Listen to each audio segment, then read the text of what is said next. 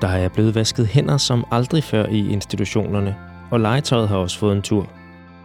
Lugten af håndsprit sidder stadig i næserne, men det er langt fra den eneste udfordring for pædagoger i coronatiden. For Sundhedsstyrelsens retningslinjer har udfordret professionens dømmekraft. I samarbejde med BUPL's etiske råd undersøger denne særudgave af Børn og Unge podcast nogle af de etiske udfordringer, pædagogerne har stået i under coronakrisen. Michael Christoffersen fortæller historien. Vi må ikke gå over det der røde hegn der. På grund af den her virus. Fordi vi skal huske at holde afstand. Skal vi vise hvor de, der, hvor de skulle være engang? Det må I gerne. Det er deromme. Skal jeg lige gå med? Rød og hvidstribede afspærringsbånd opdeler de udendørs arealer i institutionerne. Coronavirus er stadig alvor, selvom vores skuldre er kommet lidt ned, og frygten ikke er helt så stor som i begyndelsen af marts måned. Og børnene her i naturbørnehaven har styr på, hvad man må og ikke må. Men der bliver heldigvis lejet på fuld drøn alligevel. Hvem er det, Og der engang må var der hegn derovre. Var der så det? vi kunne komme herhen. Ikke vide. Før påske i det herrens år 2020 fik pædagogerne, efter hele samfundet havde været lukket ned i en måned, at vide, at de som nogle af de første skulle være med til at åbne samfundet op. På ganske kort tid skulle ledere og pædagoger løfte en opgave, der virkede uoverkommelig. De skulle tilpasse den pædagogiske praksis til de meget strikse regler for hygiejne, afstandskrav og omgang, udstukket af Sundhedsstyrelsen. Nye regler, der bragte ledere og pædagoger i store etiske dilemmaer. Her er det mig, Luffe Andersen, der er pædagog og souschef i Hyllegården i Gladsaxe. Der er mennesker ansat med astma, med måske kold, som er gamle, som har andre kroniske sygdomme. Jeg kan godt forstå, at når Sundhedsstyrelsen siger, at du skal gøre sådan og sådan og sådan for ikke at blive syg, så hænger de fast med næb og klør. For de mennesker kan faktisk gå på arbejde og dø af det. Tingene bliver sat på spidsen her under coronapandemien, for vi er slet ikke ude af krisen endnu. Etikken bliver kraftigt udfordret. Det gør jo djævelsk ondt at få sprit ned i sådan en sår. Så, så der var jeg nødt til ligesom at trumfe det igennem. Lars Bernd Laversen har det virkelig svært med at tvinge barnet, som græder, med at følge Sundhedsstyrelsens retningslinjer om afspritning, som strider mod alt, hvad hans medfølende og pædagogiske empati fortæller ham. Denne historie bringer dig med ind i nogle af de store etiske udfordringer, tre etisk engagerede har oplevet på deres egen krop, og som du som pædagog sikkert også selv har været udfordret af. Marianne Gilbert Nielsen er formand for BioPL i Aarhus og også medlem af BioPL's etiske råd. Vi bliver bedt om, og det er jo med rette, at tage omsorg for hele samfundets befolkning, kan man sige, ved at, at hindre smittespredning. Øh, men hvornår går det på tværs af det at tage omsorg for det enkelte barn? Vi deler podcasten her op på samme måde som de generelle etiske retningslinjer for pædagoger, som Marianne Gilbert Nielsen har været med til at udforme. Da vi lavede det etiske grundlag, der var vi meget bevidste om at lave det i tre spor. Og sige, at der er noget, der handler om, om relationen. Altså, det er derfor, vi har et spor, der hedder pædagogen i relationen. Det er der, hvor du har det tætte. Altså, det, det er der, hvor du skaber relationer til børn, unge og familier, du har med at gøre. Så har du pædagogen i professionen. Det er der, hvor du er nødt til at forholde dig til, at du er en del. Du, som professionsudøver er du en del af en, af en større flok, der er professionsudøver. Og der er nogle forpligtelser i forhold til hinanden. Og så er du også pædagog i et samfund. Det vil sige, at der er også et samfund, der skal tages hensyn til, men der er også et samfund, der skal råbes op, når det er nødvendigt. Og jeg synes, at den her situation er et klart eksempel på, at pædagoger befinder sig i alle tre, i alle tre positioner. Altså tre kapitler. Først relationen, forholdet til børnene og forældrene, så professionsetikken, forholdet til kollegerne, og til sidst det samfundsetiske aspekt. Vi begynder med relationen.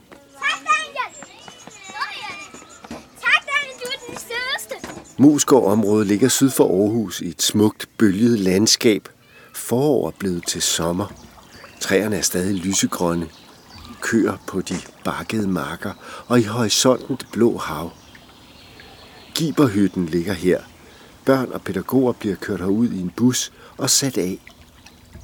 Lige nu er det svært at forestille sig, at pædagogerne for et par måneder siden skulle spule mudder af børnenes flyverdragter. Flere ugers regn havde forvandlet området til mudder. Solen kom tilbage, men sammen med coronavirusen, som så betød opdeling af stedet, hændervaskning, afspritning og helt nye rutiner. Det her, hvor vi vasker fingre. Der står der drenge, der står der pige. Så siger der noget. En gang, øhm, da corona ikke var her, der var der ikke som kunne være. Barnet havde, han var faldet ned af et træ, hvad skal man sige, fået en rift i sin hånd, og så skulle vi så spritte hænder, og det kunne jeg jo godt mærke på ham. Det, det ville han bare ikke, fordi det gør jo djævelsk ondt at få sprit ned i sådan en sår, og det ikke bare, altså sprit er selvfølgelig det værste, men også bare det at vaske hænder. Så, så der var jeg nødt til ligesom at, at gå, ja, og hvad skal man sige, og, og, og trumfe det igennem. Pædagog Lars Bernd Laversen står i en svær situation. Barnet græder, og det går lige så ondt på ham. Marianne Gilbert Nielsen. Og, og jeg kan da godt forestille sig, at man kommer ud i situationer, hvor man må sige som pædagog, jamen ud fra min pædagogiske dømmekraft i denne her situation, så kan jeg simpelthen ikke gøre det her. Altså det vil være et overgreb på barnet.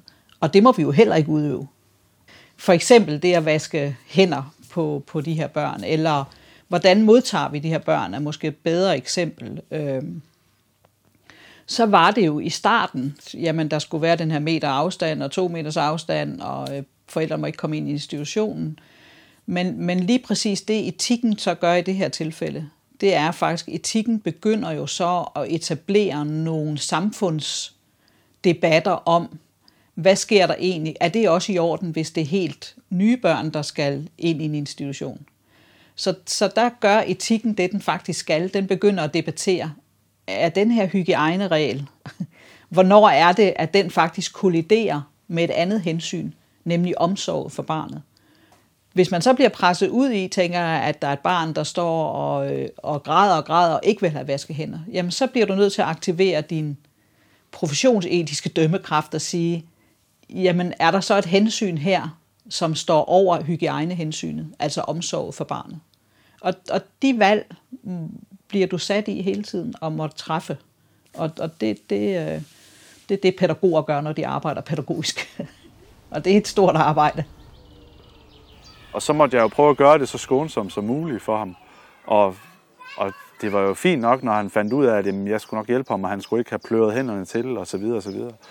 Men ja, det var måske et enkelt lille eksempel på det. Men der, der trumfede jeg det jo igennem, ligesom man gør så mange gange med nogle ting for, for barnets bedste, og hvad skal man sige, for, for gruppens og og samfundets bedste, kan man sige. Også i Hyllegården i Gladsaxe oplever Maj Luffe Andersen børn med meget udslæt, der endnu en gang på klokkeslæt skal have vasket hænder. Øh, vi er vant til at tage os af børn, der har røde numser, fordi de har haft en våd blæ på for længe. Vi er vant til at tage os af børn, som skal have ekstra fed creme på om vinteren, fordi deres hud sprækker i frosten. Vi er vant til, at nogle børn skal have en særlig creme på hænderne, fordi de kan ikke tåle sæbe og alt muligt. Det håndterer vi fint, men vi oplever nu at skulle sætte det, det hygiejniske omsorg, den sundhedsmæssige omsorg, langt foran den trivselsmæssige omsorg. I starten var det jo sådan, at vi ikke måtte trøste børn tæt på, altså fordi på grund af smittefar, så var der heldigvis rigtig mange, der sagde, st- altså stop, så skal de ikke komme i institution. Hvis vi ikke må trøste dem, så skal de ikke være her. Altså det kan vi simpelthen ikke stå indenfor. for. Og, og så er der kommet sådan en underlig opblødning med, at nu må vi godt trøste, men kun hvis det er virkelig nødvendigt. Men hvem skal, altså, og det, det, der for mig, der bliver dømmekraften jo alt afgørende. For hvem skal vurdere, om et barn har brug for hvilken omsorg, hvornår? Altså, det er kun mig som pædagog. Øhm, og, og jeg bliver nødt til, jeg kan godt se på et barn, at han har kæmpe meget brug for et kram, og tager ham op og holder ham helt tæt, uden at han har slået sig, uden at han græder. Bare simpelthen fordi han sidder og savner sin mor er tre år gammel og går helt ind i sig selv. Han har lige så meget brug for nærhed og tæthed, for ikke at gå i stykker indvendigt, som dem, der har faldet og slået knæet har. Ikke? Og, og der bliver det bare enormt svært at arbejde med de her afstandsregler eksempelvis. Ikke? Fordi vi har et omsorgsbegreb, der er så dominerende, som handler om hygiejne og smittereduktion. Ikke? Hvis Mikkel han nu har virus, og fordi man kan jo ikke mere virusen, så vil der ikke være hegn heroppe. Så kan vi gå meget tæt på Mikkel, og så bliver vi smittet af corona.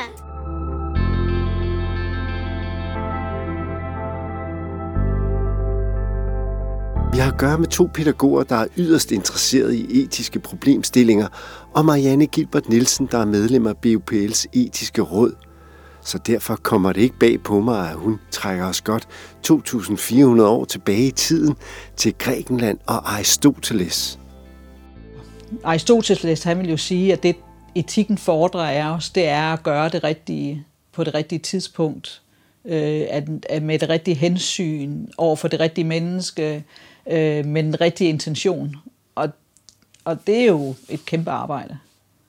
Så, øh, og jeg vil også sige, i forhold til Sundhedsstyrelsens retningslinjer, så synes jeg faktisk også, de øh, har jo også meldt ud, at jamen, de her retningslinjer skal overholdes. Men der er også et pædagogisk hensyn at tage.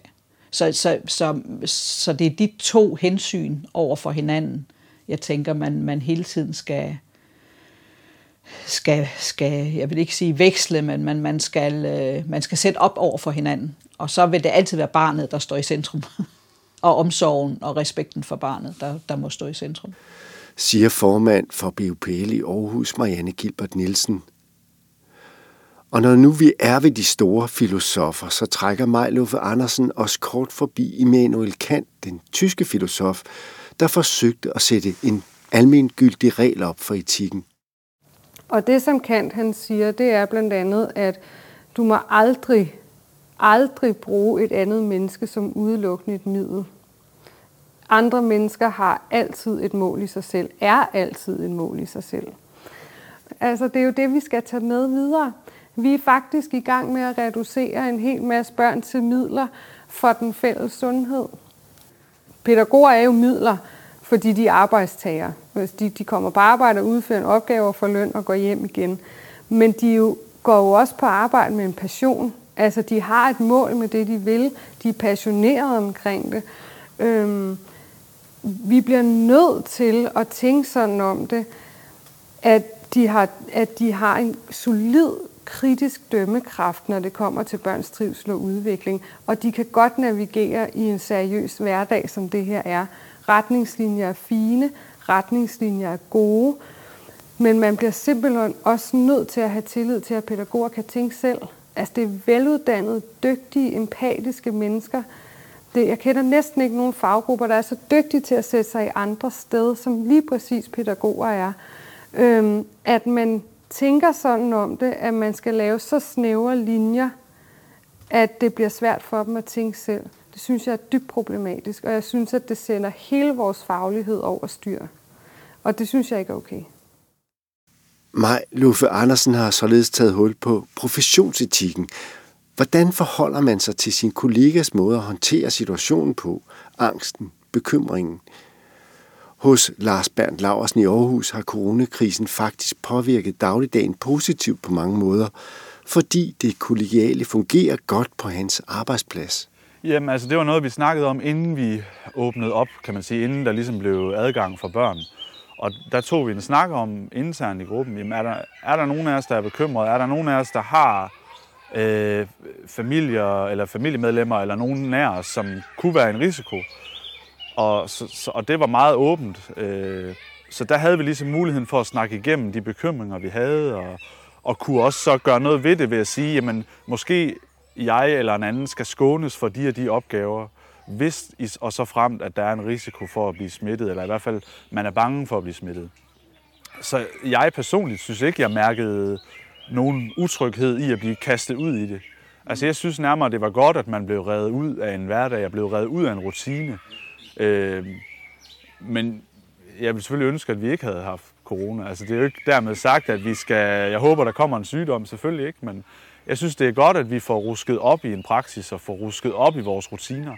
Netop for at kunne se nogle nye ting og nogle nye tegn øh, på, hvad der fungerer, hvad der ikke fungerer. Eller nogle ting, der måske fungerer bedre end andre. Hos Lars Bernd Laversen i Aarhus flasker tingene så godt. I Gladsaxe bliver souschef Majluffe Andersen hårdere prøvet. Nogle af institutionens medarbejdere er på kanten af risikogruppen og føler sig tvunget på arbejde. Folks egen sundhed er på spil. Det er vi slet ikke vant til. Pædagoger er slet ikke vant til på nogen måde at inddrage sig selv i deres arbejde. Men nu er der faktisk, der er mennesker ansat med astma, med måske kold, som er gamle, som har andre kroniske sygdomme. Mennesker, som rent faktisk går på arbejde hver dag og sætter livet på spil. Jeg kan godt forstå, at når Sundhedsstyrelsen siger, at du skal gøre sådan og sådan og sådan for ikke at blive syg, så hænger de fast med næb og klør. For de mennesker kan faktisk gå på arbejde og dø af det. Og det er jo ikke en position, som, øh, som pædagoger ellers står i. Det vil man jo sige, at det hører til det hører til sundhedspersonale, det hører til dem, der drager ud i krig og sådan nogle. Øh, men, men, men det er jo en position, som lige pludselig blev ny, og som fik en, for, også får enormt stor betydning, både hvordan man debatterer det internt i professionen, men jo også i forhold til, hvilke overvejelser man gør sig i sin pædagogiske virke.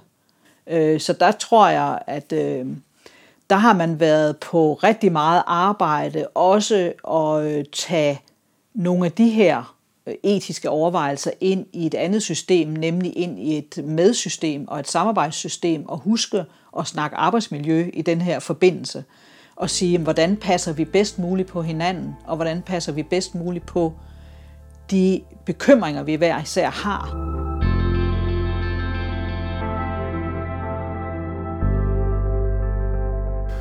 Fra arbejdsmiljøet er der også en tæt forbindelse til samfundet og det samfundsetiske aspekt.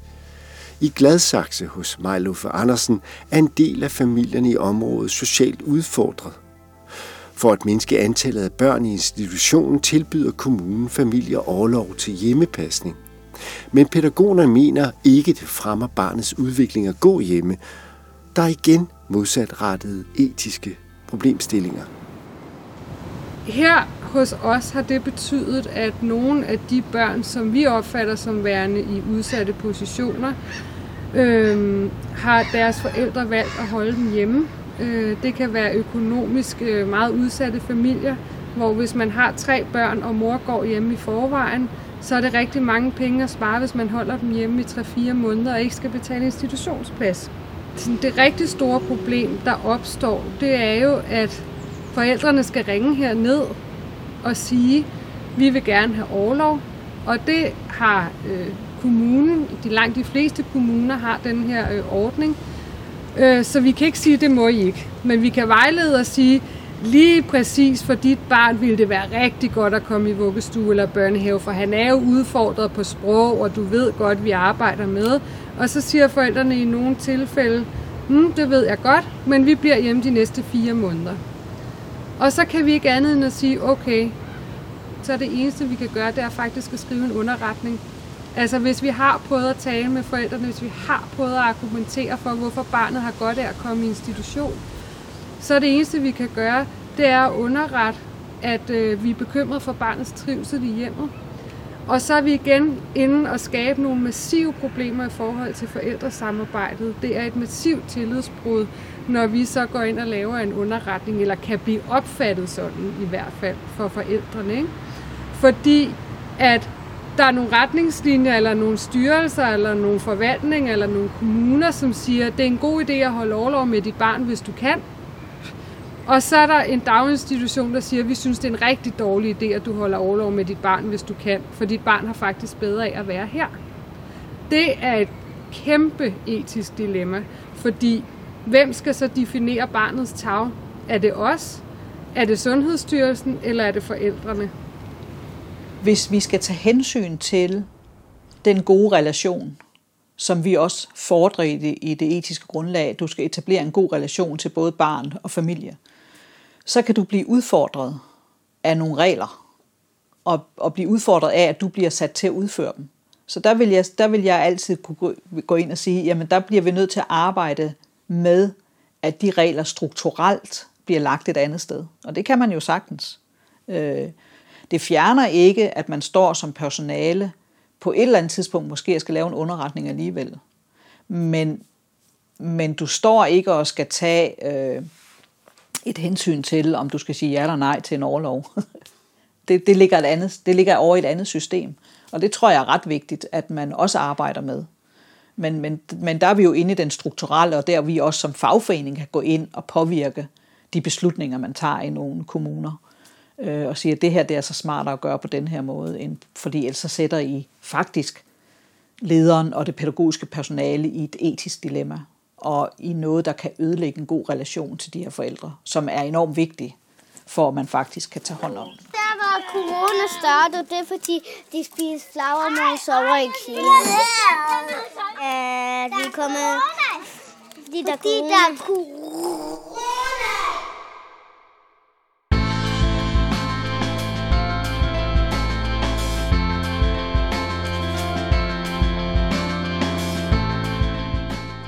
Denne særudgave af Børn og Unge podcast var som nævnt produceret i samarbejde med BUPL's etiske råd. Du hørte Lars Berndt Laversen, Maj Luffe Andersen og Marianne Gilbert Nielsen. Podcasten var skruet sammen af Michael Christoffersen. Musikken er produceret af Ketil G. Sejersen for Gravitated Sound Studio.